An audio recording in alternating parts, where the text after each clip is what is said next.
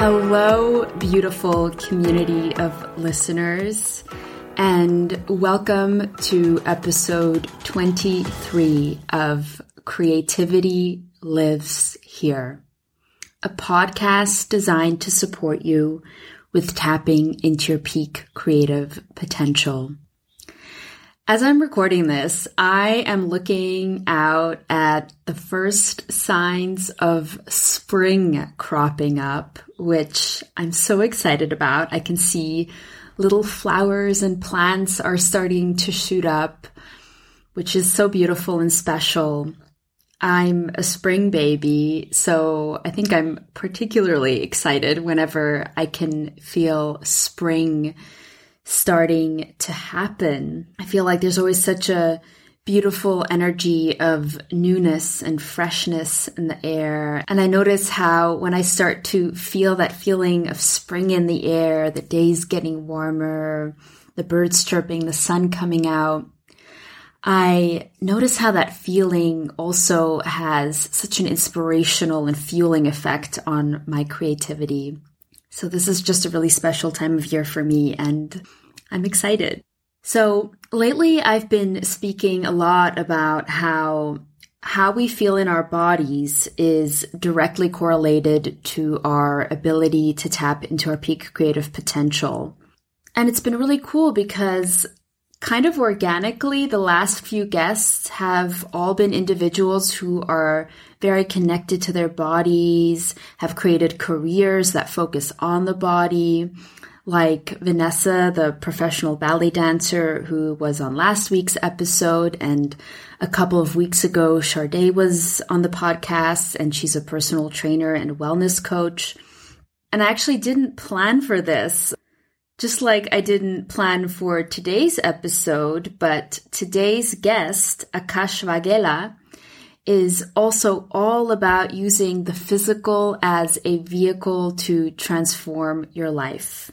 Akash is an author, entrepreneur, and educator who spent the last ten years transforming lives around the world. And in May twenty seventeen, he founded R N T Fitness to serve this purpose.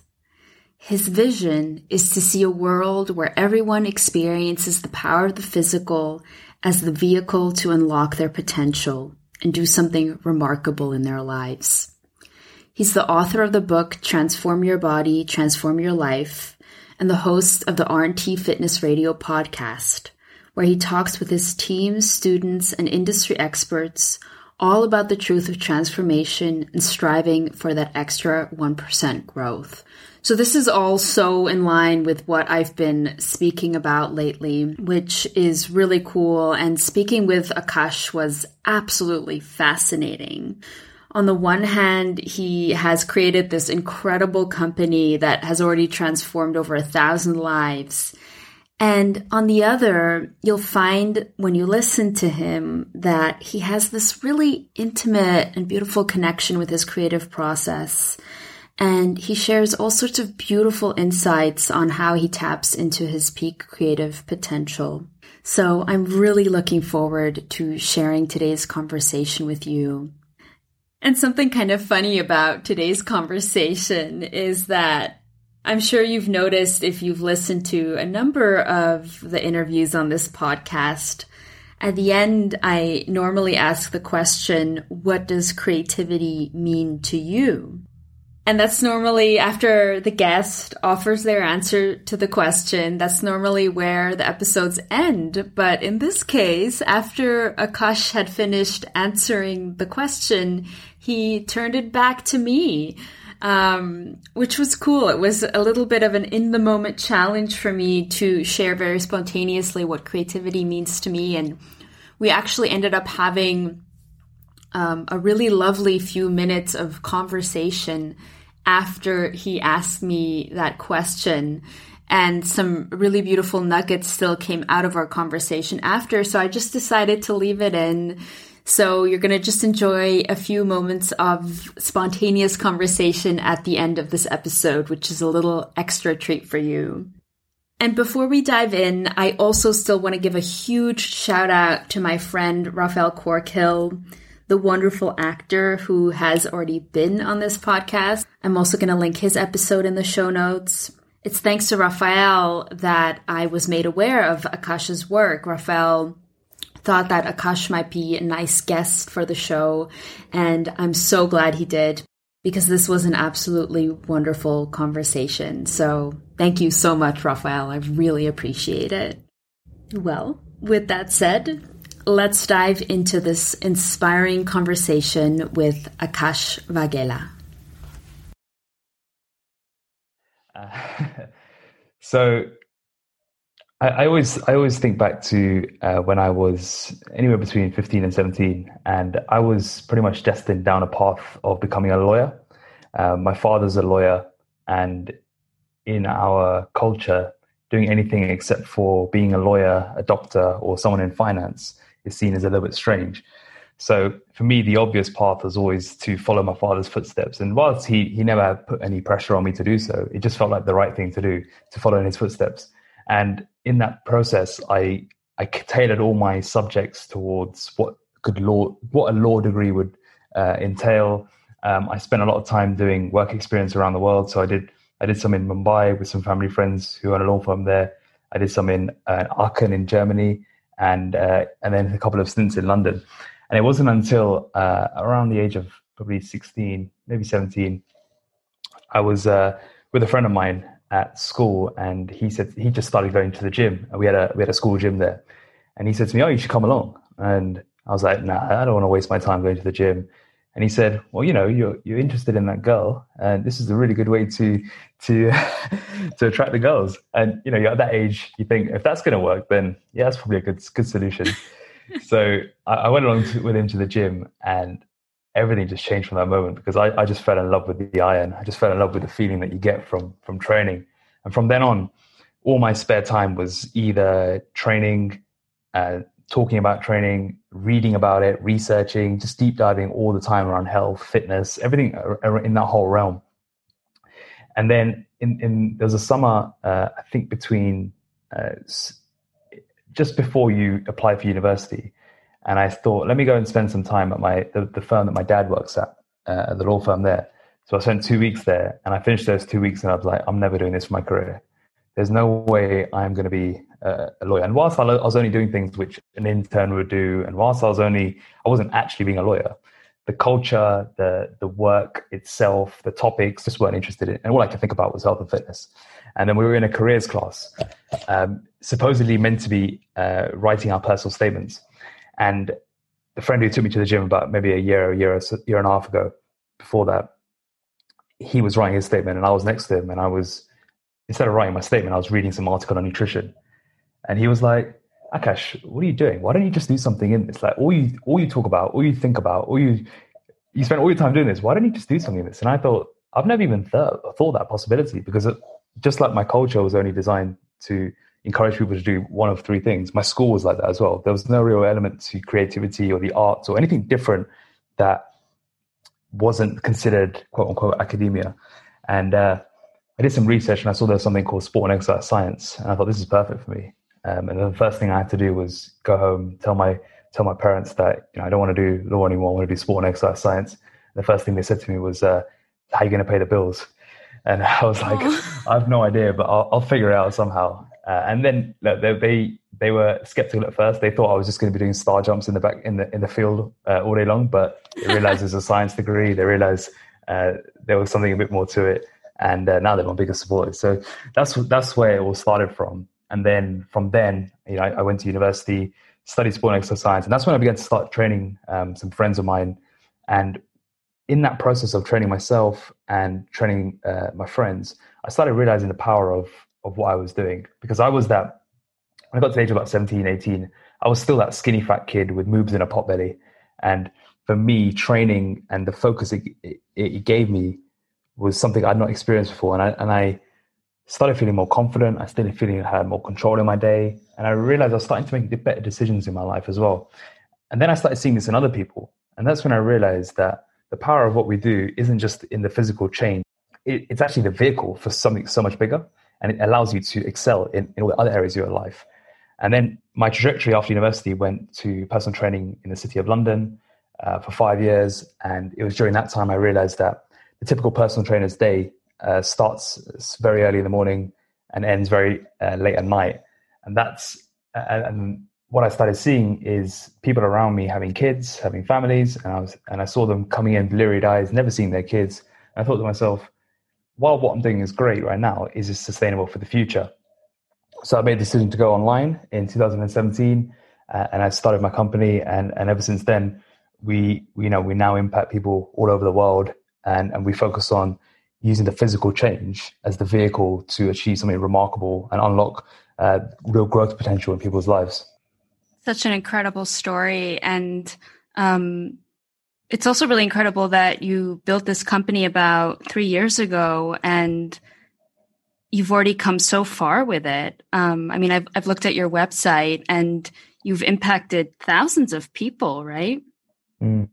Yeah, it's been a it's been a remarkable journey. I think what's what's really hit home for a lot of people is we we're talking about the focus on the physical in a different way, because the industry and the and the society is obsessed with the aesthetic element and the tangible physical change you can see.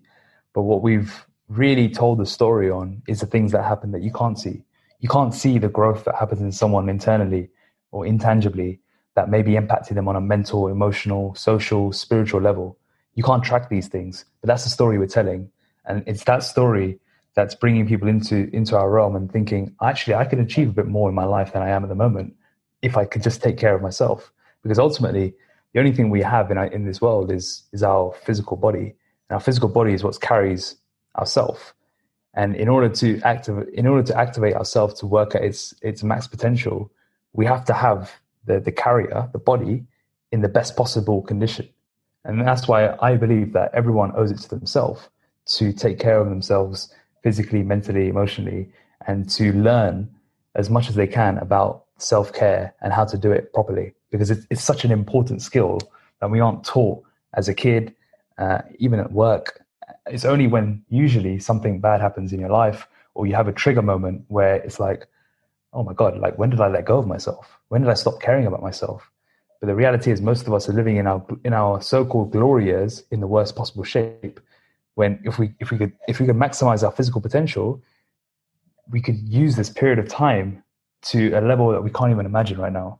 And that's that's what we're all about and what we do. I so agree with that. And I often think about, like, if we start with this kind of approach to taking care of our physical selves sooner, I'm curious to what extent we can move beyond the boundaries of, like, looking a certain way or feeling a certain way at a specific age. I feel like in many ways right now, like, we're taught that, oh yeah, you know, when you're forty, you're going to look like this and you're going to feel like this. And when you're sixty, you're going to look like this. And when you're eighty, your things are going to start going downhill. But I'm really curious, like with this kind of approach that you teach, if we can actually challenge those things. What do you think about that? Totally. I think trapped in a cycle, and we're trapped in a cycle believing that we have to do certain things at certain times and that yeah. certain things will happen at certain times. But when we start thinking about it in a different way, when we start taking our control of our bodies first, then it gives you that new lens to start thinking in a different way. And you can start challenging these beliefs. Actually, no, I'm forty years old. I don't need to be at my decline. Oh, I'm sixty. That doesn't mean I need, I, I can't be in shape. You know, last year, my, my parents got into the shape of their lives and they decided to finally, and it felt like I was in full circle. I was ten years in the industry last year for me. It marked ten years. And it was in this year that my parents finally said to me, after all these years of me trying, they said to me, I want to join your company and I want to experience what, what everyone else is experiencing. And there was, they turned, my dad turned sixty years old in, in the shape of his life and in, in a condition that most twenty-one year olds would, would be like gawking at. And he said to me, and this went really home, he said, we were driving and he said, I was having uh, dinner with your mum. It was our thirty something anniversary. And, and uh, I said to her, one thing I regret is I didn't take care of myself earlier, because if I did, I would have made certain decisions in my life where I didn't get stepped on, where I didn't, uh, ha- where before I didn't have the confidence to stand up for myself and say no. Because when you take control of yourself and you and you and you're functioning at your physical best, everything else becomes a lot easier, and you you have the ability to put your foot down. And and when he said that to me, it really hit home, and it, everything kind of came in full circle from like when I was uh, ten years ago, where they said to me, how are you going to pay the bills, to now seeing yeah. the impact that it's doing all around the world. And so when when you ask that question, I absolutely agree. And, and I'm in full alignment with what you're saying and the message you're trying to give. Mm, wow. That's, that's a really moving story. It's beautiful. Um, for the listeners who might be interested in doing your program, what exactly does it look like um, if someone w- were to work with you? So it's interesting. On the surface, it, it it looks like it looks very simple, but the devil's in the details, and you, you have to put in the work. The the best way to describe it, I would say, is it's a learning experience in how to take care of your body, and by default, you're able to take care of your mind, your emotions, and everything else. You know, you'll learn all about how to train effectively. You'll learn about nutrition. You'll learn about mindset and how to cultivate a growth mindset. You learn about how to manage your lifestyle. So this doesn't become something you do on and off. It doesn't become and feed that yo-yo cycle that our industries unfortunately become known for. Instead, it becomes a way of life. It, taking care of yourself, self-care, just becomes a way of being, and it becomes The, the, the way you just live your life. And when you inter- make that integration, which is what we try and teach, that's when the, that's when the magic happens. But you have to be willing to learn, and you have to be open-minded to thinking of a new way and playing the long game, because in our industry, quick fixes have ruined it. Quick fixes have left people in a perpetual cycle of dieting and body image issues and dysmorphia and all this, the problems that we typically associate with, with, with the fitness world. But if we can take, if we can change it to actually, instead of just following the plan, instead of just following the orders that someone is giving you or a program is giving you, why don't we actually engage and take ownership and responsibility for what, for our self-care and our own health? Why don't we take responsibility for that and learn the tools to stay, to get in shape, but more importantly, stay in shape. Learn how to stay in shape for life, so you don't have to fall back into the cycle. Then you can activate that vehicle. So for someone who, who may want to come get involved, it's it's about having that learning mindset to think, I want to learn about nutrition, training, lifestyle, mindset, all the things that they didn't teach you at school, so that next time something bad happens in life, instead of turning to fast food, junk, Netflix, drugs, alcohol, whatever it may be as a crutch, instead you have a better way of dealing with your life. Because that's what happens with, with most people is when when when stuff happens, we fall to our crutches and our devices uh, and our vices. And that's where people fall into that perpetual cycle of destruction, of self-destruction. So cultivating that that growth mindset to want to learn about your body and your mind is is the essence of, of what we do. And, and I fully believe that we all owe it to ourselves to learn that basic education and benefit from all those all, all the goodness that can come out of it. Yeah, absolutely. Um, I've actually been reading your book, and one of the things I find so incredible about it is that many of the things you write about go so far beyond what most people think of when they think that they're going to read a, a book about getting in shape. And also going back to what you were just saying about the quick fixes, one of the things that really stood out to me in your book was when you were talking about goals and how they can they can be a little bit problematic, because once you reach your goal, you you kind of think like you're done and you have nowhere else to go. Um, but that you should really um, you should really think of them more as checkpoints. I believe mm. that's how you yeah. you phrase it. Um, so I just love that. If you want to speak on that a little bit, I thought that was brilliant. I think goals are overdone and they're overused. And the problem they create is, again, they perpetuate the cycle that we're in. And we constantly think, well, what's next? We get to something, we achieve something. And this is something I've struggled with a lot, is you achieve something and you don't even take stock of it. It's just like, okay, I've done that goal, now the next goal, the next goal, the next goal. And we never actually think about what is it that we're attached to in that goal? What is that goal actually going to give us? And, and which is why I like thinking more in the lines of of just flowing through it and using goals, instead of goals, just having shifts along the way where you may shift directions, or you may move, you may achieve something at a checkpoint, but then you shift in another direction. You don't start from, start again and, and try and achieve some lofty goal, which you think will solve all your problems. But it, ta- it brings a lot of, it, ta- it adds a lot of pressure to our lives, which I think perpetuate something. We've already got a lot of pressure anyway, and we're adding more pressure with goals and goals and goals.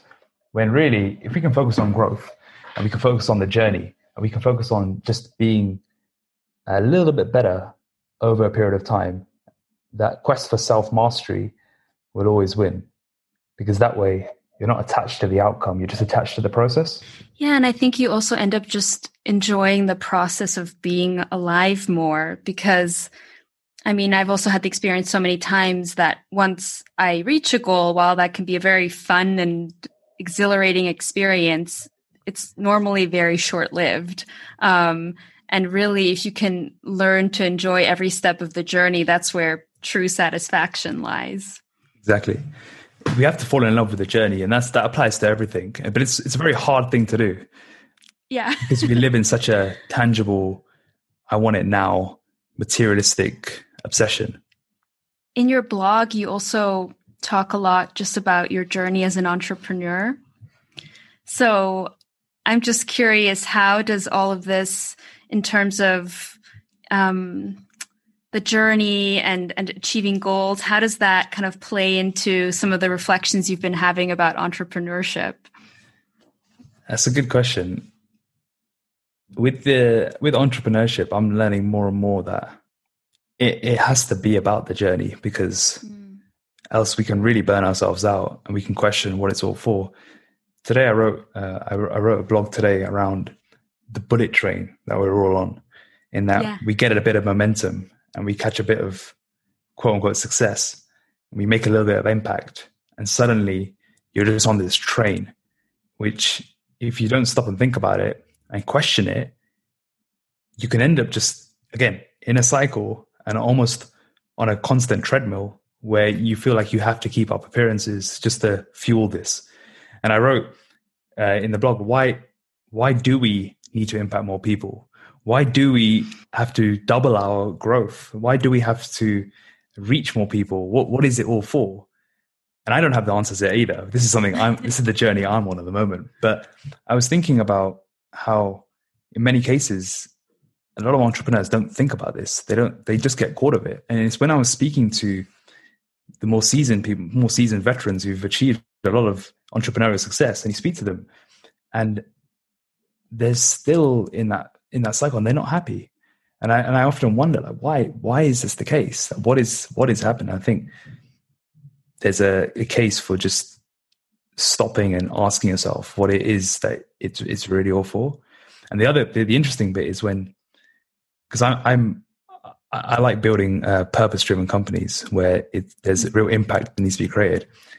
And the question I ponder on is when it's when you feel like you have a purpose and you feel like you have a calling, what can end up happening is as you achieve, experience growth, you become so detached from the impact itself that you forget what it's what the connection is, and you forget uh, what you're actually doing it for. And that's a really interesting yeah. paradigm. But I think it's a constant battle that we feel, but because there's a almost like a predetermined entrepreneur's journey. You feel like you have to be on that train and you feel like you have to follow suit. When you hit X, you have to do Y. When you get to a certain point, you have to take on investment or whatever that may be. And that's a real interesting paradigm that I'm playing with and speaking about at the moment, just with just to fuel the conversation and, and see where see where the answers lie, if there are any. Yeah, yeah, I hear you. And I just love that question also about thinking about, yeah, I mean, why do we need to impact more people? Um Are we just doing it because that's what people say we should do? Yeah. Like, is is is the people you're impacting around you not enough? Or do you yeah, need to impact right. seven billion people? It's just an interesting paradigm uh, to think about. Yeah. So we actually just brought up your daily blog, which I really love um, that you have that going on as a project. Um, and what I find really striking about it is that you write in it every single day, right? Yeah, that's right. Every morning, it's the first thing I do is mm. is write on my blog. It's as of today, it's thirty days, and it's now become a it's it's become a habit. So it's only thirty days old. It's not it's not something that I've done for too long. It came out of um, it came out of around Christmas time. I was just thinking about my writing itself, and I was I was writing. I was starting to write my second book, and I was like, when I when I'm not writing a book, or if I'm not writing an article, I'm not really writing. I'm just waiting for that time to do it. And I thought, if I'm calling myself a writer, I need to I need to do this every day. And I want to see what happens, because I always know if I write regularly, it gets better and better and better. And rather than waiting for the inspiration to strike, your body just starts to program inspiration to come into your day at a certain point, and creativity just starts to come in an abundance, because your body's like, oh, it's time to be creative now.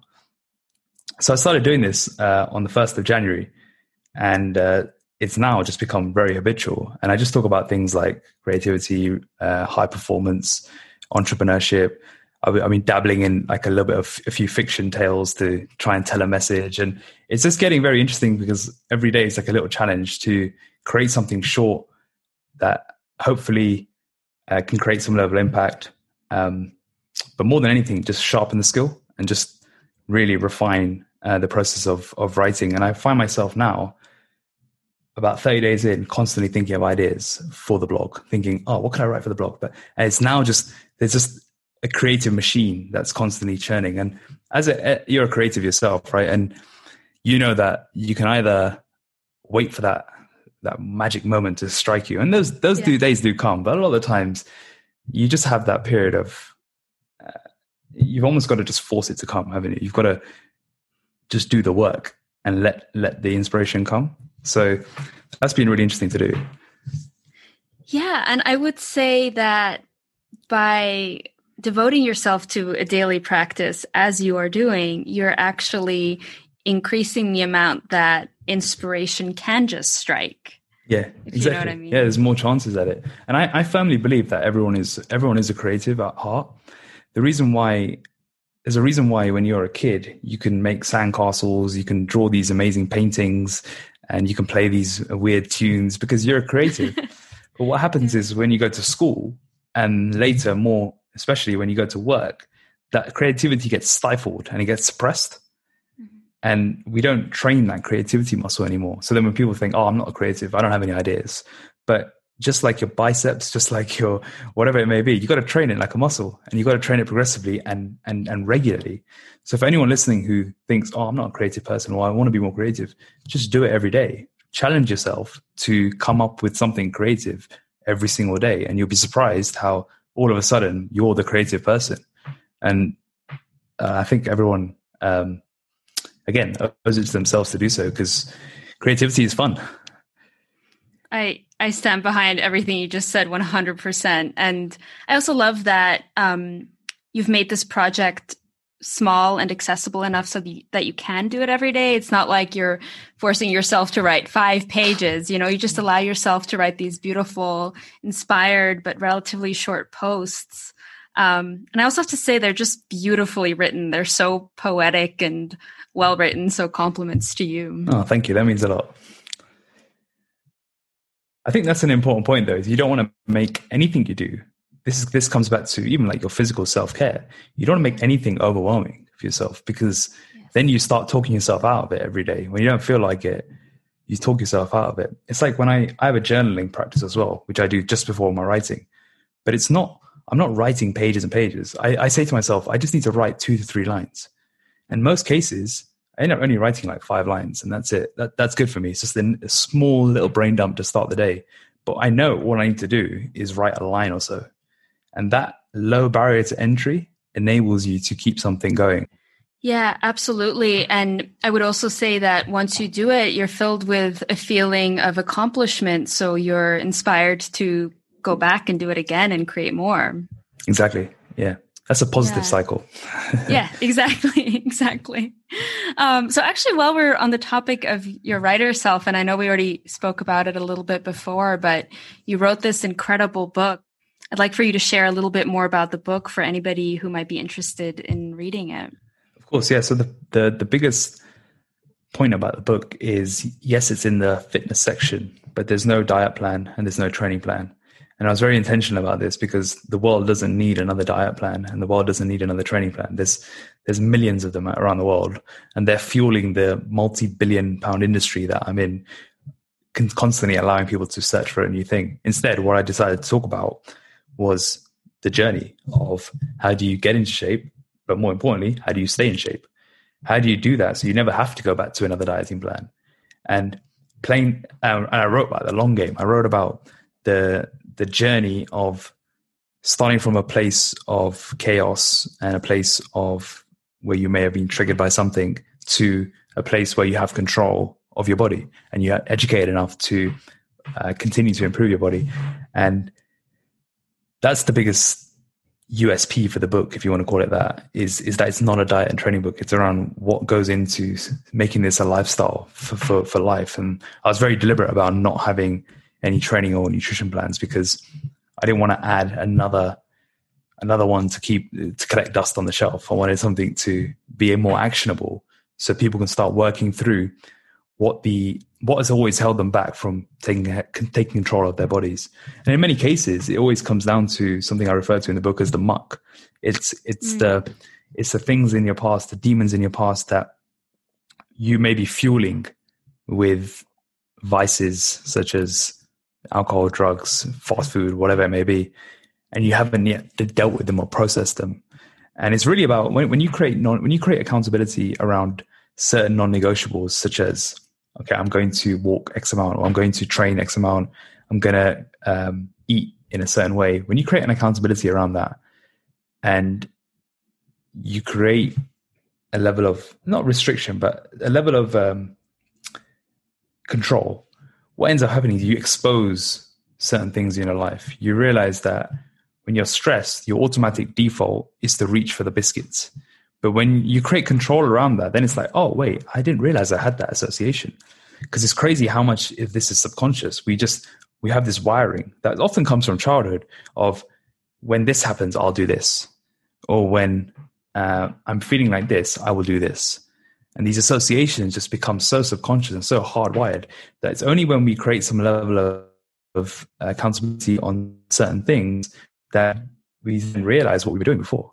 We realized that the behaviors and the, the the the destructive behaviors that we were we were having. So that's what I talk about in the book and how you can uh, overcome these and and uh, start to work through them, because that's not an easy process. And the reason why people end up falling out of shape in the first place is because of their inability to deal with things that are going on in their mind. I always say the body is a representation of the mind, mm. and I think it's so long as the the body is being um, looked after in a healthy way, then that's always the case. Of course, there's the other way where people can use the body as a crutch, and that's another. That's probably another discussion whereby over exercise, over dieting yeah. becomes an issue. So it's important that there's a healthy, sustainable approach.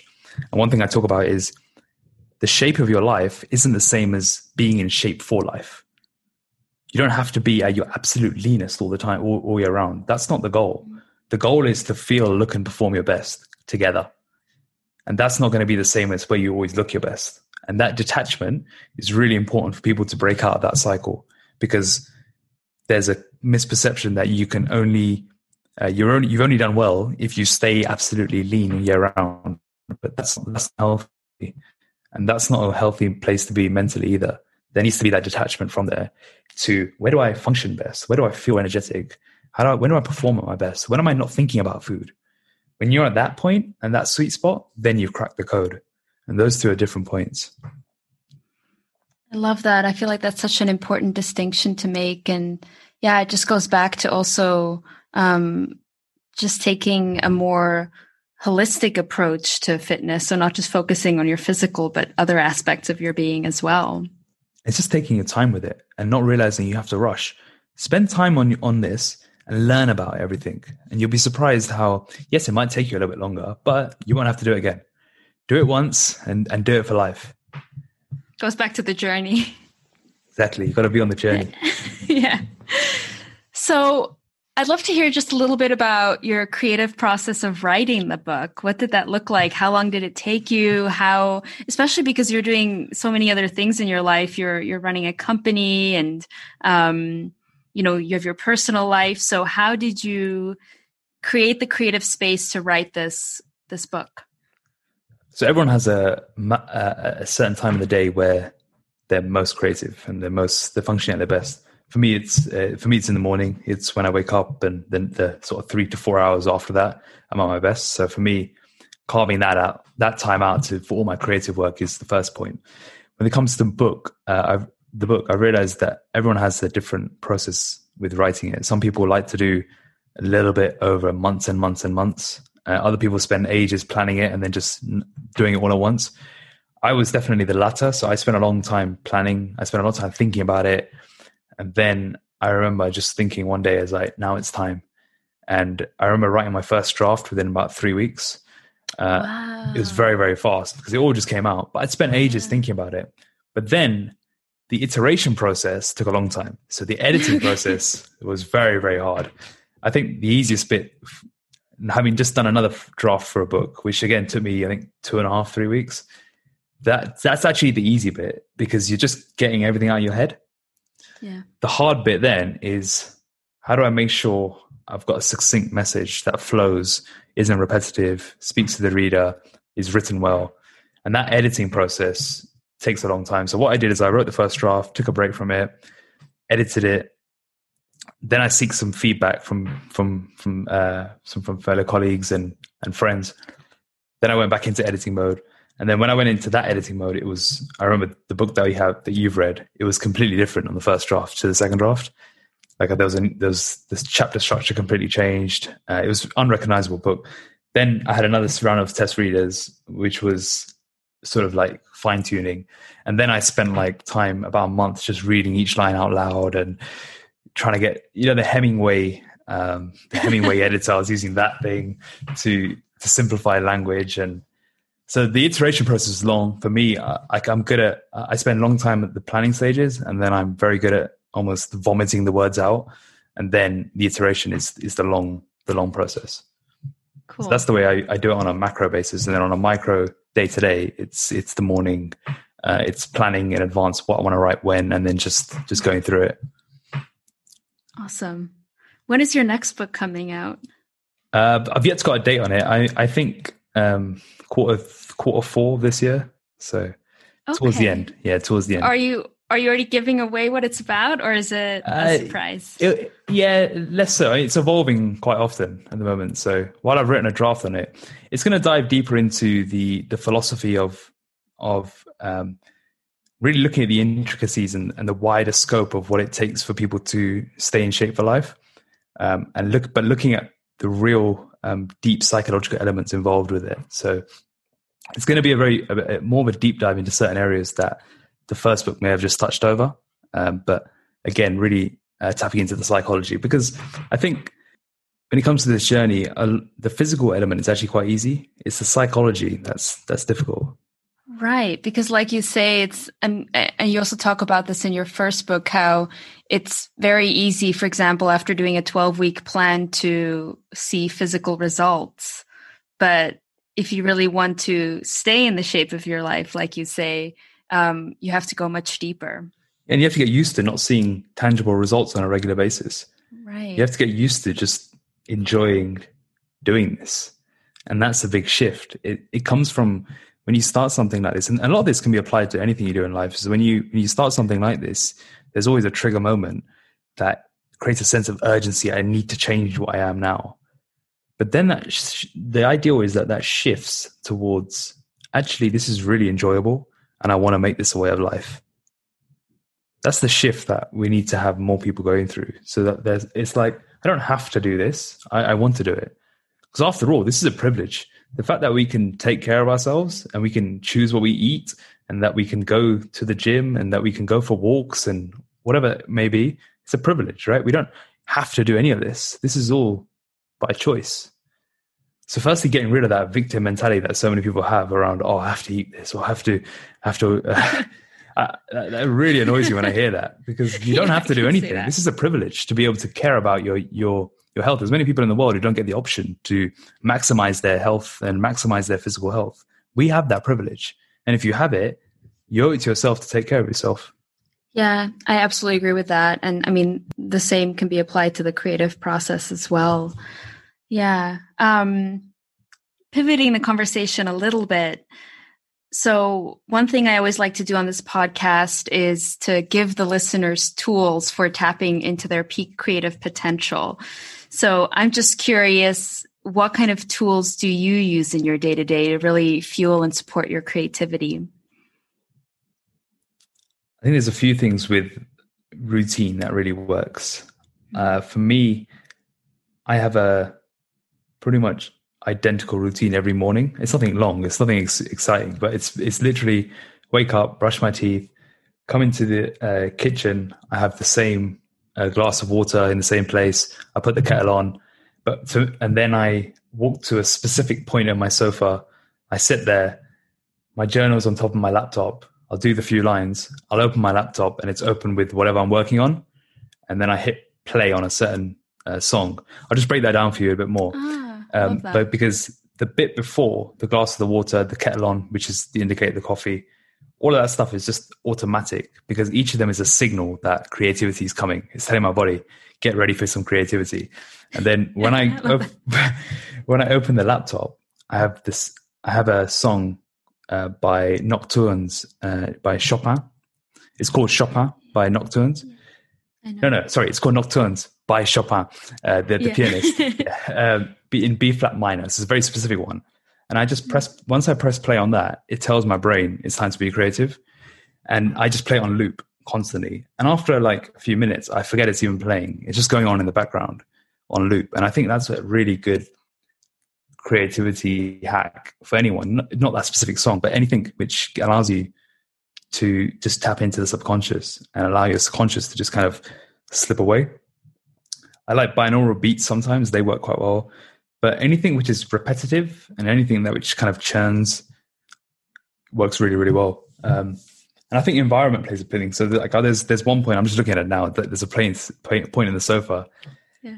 that I'll only do that work in. I won't do any other work in that place, because to me, that's only for deep creativity work. The rest of the time I'll move around the flat, and because I work from home, and I'll move around the flat and work in, in different places. But for... I think environment plays a good important part, because it signals to the brain that uh, certain things are going to happen. So for anyone listening, I think setting your own sort of creativity routine doesn't need to be anything exciting. It could just literally be a song or a place you sit or something you drink before or during. You'd be surprised how these little things can tell your subconscious that it's time.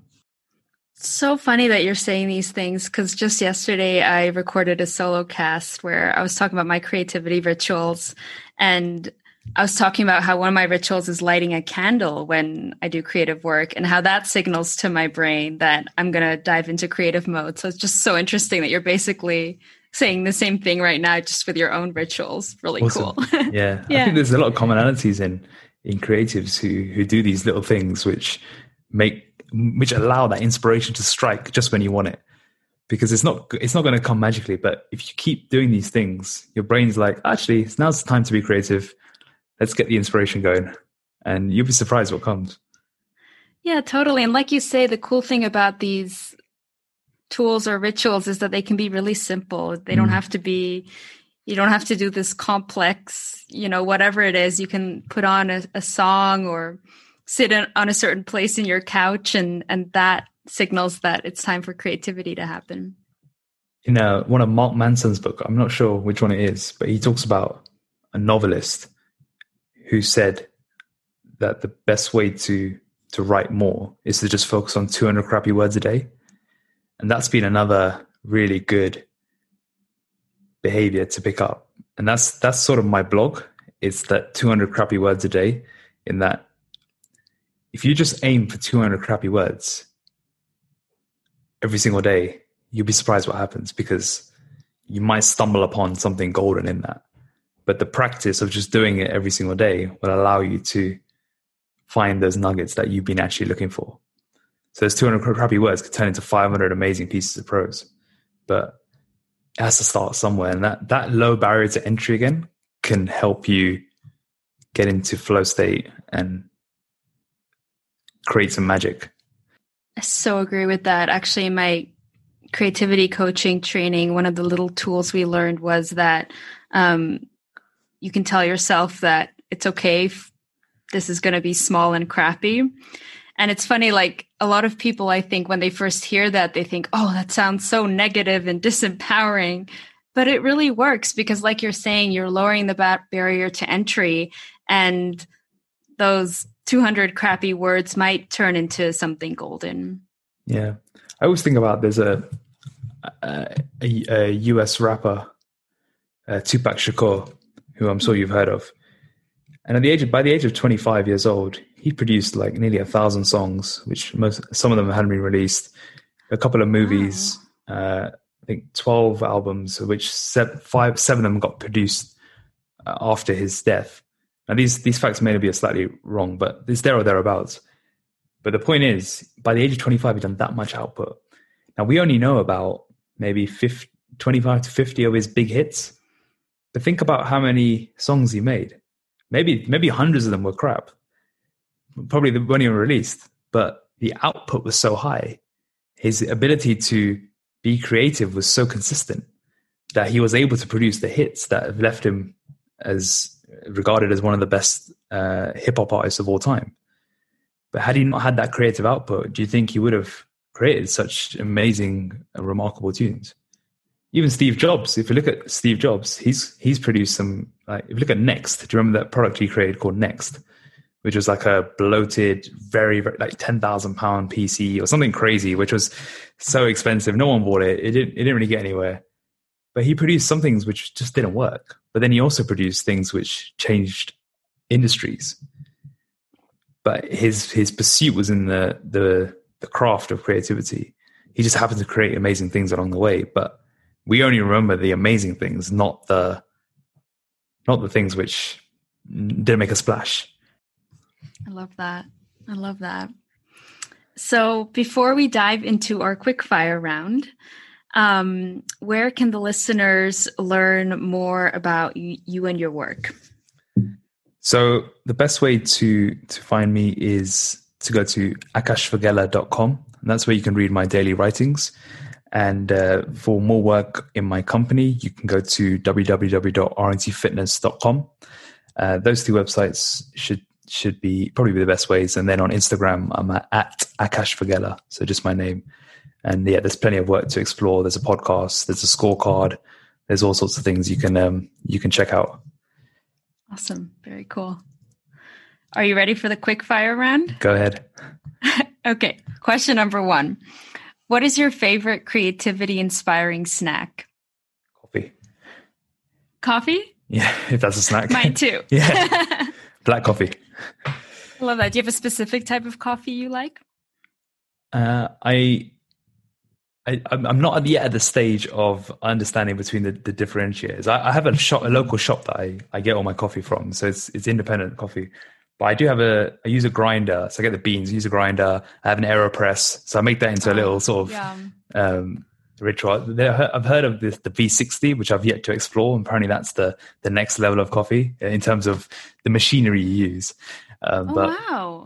Yeah, so right now I want to, I grind the beans and then I, I put them in the AeroPress. And that's actually part of my little ritual that I have uh, before I start. So yeah, coffee. Me too. Really? Same thing with the yeah, AeroPress. Yeah. Oh, yeah. Wow. Like the French press, right? Yeah, yeah, yeah. You yeah, yeah, you're pressing I it on. It. Yeah. Oh, yeah. Wow. Very, Very cool. Um, actually, one of the questions was, when is your peak creative time? But you already answered that earlier. Yeah, between six and ten. Chocolate or coffee? Uh, chocolate. Okay. So I'm a I'm a massive dark chocolate fan. Okay. I'm assuming you've got a similar sort of palette. So dark chocolate. I, I mean, I, I love black coffee, but dark chocolate is something I have daily as well. And for that, I'm much more of a snob when it comes to the types of dark chocolate and the percentages and the um, the origins. My favorite one is, is a specific one we get in the U K from Waitrose. Uh, it's single origin dark chocolate from in India, uh, seventy-two percent. Ooh. But It's it's amazing. Um, there's a few brands I, I really enjoyed. I like Montezuma's dark chocolate. Um, but yeah, I'd have to go with dark chocolate there. Wow, you're the I think you're the first person who said chocolate. Really? Okay. Yeah, but I don't no cool. not not milk chocolate or candy bars or anything like that. Like it's I'm gotta be good. You. Yeah, yeah, it's gotta be good dark chocolate. Yeah, actually the other day I had this dark chocolate bar with um it was a hundred percent. Okay, yeah, yeah. With, um, but it had these cacao nibs in it. And it's so interesting because I've had one hundred percent before and I thought it was, it was like too much. Like I've had ninety-nine and that's been okay or good. But then one hundred has always felt too overwhelming. But having those cacao nibs somehow made all the difference and it was so good. You must get some pretty good chocolate out there. Well, Switzerland. Yeah. What can yeah. I say? I remember my parents went to Switzerland a few years ago and they brought me back some dark chocolate. And I remember, I think I finished it in about a day or so. It was just unbelievable. It was unbelievable dark yeah, chocolate. There's some good dark chocolate here, yeah. I'm sure. um, what kind of music stirs your creativity? Uh, so piano, classical music, that specific song, if anyone wants to try it. Uh, Nocturnes, B-flat minor by Chopin. That's my absolute favorite song. Uh, but I also really like binaural beats. I think you can just literally type it in YouTube and just type in, there's one called Super Intelligence Binaural Beats that I really like. And again, they're like three hour playlists. So it's perfect. You don't have to worry about changing the song. So those are my, those are my creativity ones. I don't like anything with music, with, with words. Yeah, I agree with you. I find it kind of distracting unless yeah. I'm doing something like editing a, a graphic or something yeah, yeah, yeah, where I don't need to think about words, but for writing. Absolutely. Yeah. yeah. Um, and finally, what does creativity mean to you? I think it's a, a form of expression. To me, it's a form of expression. It's a way of coming out with something out of nothing and putting it out in the world and changing someone's life with it, hopefully. I think it's it's a yeah, it's an expression more than anything. And if you read, if you if in your best creative work for everyone, it's always a reflection of who you are at your at your very core and what you really believe in. And I think that can only be tapped into once you take away the conscious conditioning that we have and really tap into the subconscious. And you can get into that when you go into flow, you know, when the, the, the, the time in your creative space where you don't really know what's going on around you. If someone talks to you, you're just like, mm, because you, you can't really function what's going on in the outer world. And you're just in your own space and time stands still a bit. That's, that's what creativity is all about. And from that, from that, that feeling of flow, is when your ability to express yourself comes out and really understand who you are. And that's when you can you can create your best work. I love that. That's such a beautiful answer to that question. What about you? What about me? Yeah. Wow, you put me on the spot. Um, Rapid fire. Oh yeah. Oh, wow. I love this. I'm being challenged. Um, yeah, it's, it's funny. I actually have a very... Um, similar answer to that question. Um, but for me, creativity means receiving inspiration, either from within ourselves or from something outside of ourselves, or maybe a combination of both. And then putting that inspiration into physical form, which actually kind of ties back to your work again, because we we do live in this physical world. So I think we're so fortunate as human beings because we get to um, we get to create. Um, it's not just about us walking around feeling inspired, but we actually get to go out and um, and make something with that inspiration. The intangible drives the tangible. Yes. Yes.